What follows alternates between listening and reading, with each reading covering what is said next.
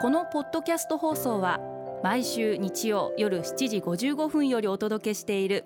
毎日に夢中感動プロデューサー小林翔一を再編集した特別版です。放送で収まりきらなかったアルビオン社長小林翔一さんが大切にしている感動のポイントをどうぞお楽しみください。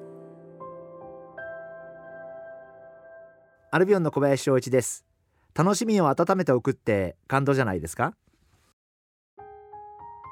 現在コロナ禍でなかなか出張に行くこともできず、まあ会食ももちろんなかなか行くこともできず、楽しみを見つけるのが難しい日々なんですけど、えー、最近ですから私がやっているのは、コロナ禍が明けた時にどこ行こうかな、こんなとこ旅行しようかな、あるいはおいしいもの食べてみたいな、今まで自分が知らなかった地方の例えばおいしいお店に食べに行ってみたいな、まあそんなことを考えて情報を一生懸命検索して、でそれでネットで写真見てるだけでも少し気持ちが上がりますし、えー、リストばっかり大きくなっていくんですけど、人生の中で全部いけることが分かりませんが、まあそんな風に、まあ、今リストを作って遊んでます。えー、実はですね、えー、私全都道府県の中で一回も残念ながら行ったことない県が一県だけございまして、えー、それが鳥取県でございまして、でどうやら、えー、鳥取市にですね、えー、カニの素晴らしく美味しいお店があると、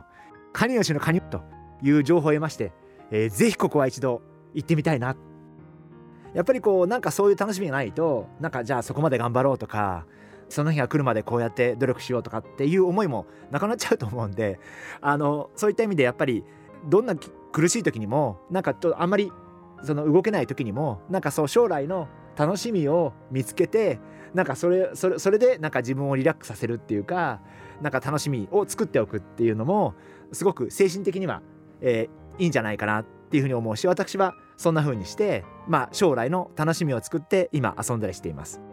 リスナーの皆様もぜひなんかこうちょっとしたことでもいいんで、なんかこうコロナ禍が明けたらこんなことしてみたいとか、こんなとこ行ってみたいとか、こんなもの食べてみたいとか、そういう楽しみを作るってすごく大事なんじゃないかな、そんな風に思ってます。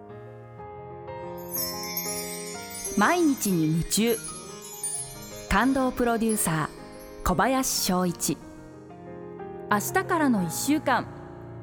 感動することから始めてみませんか？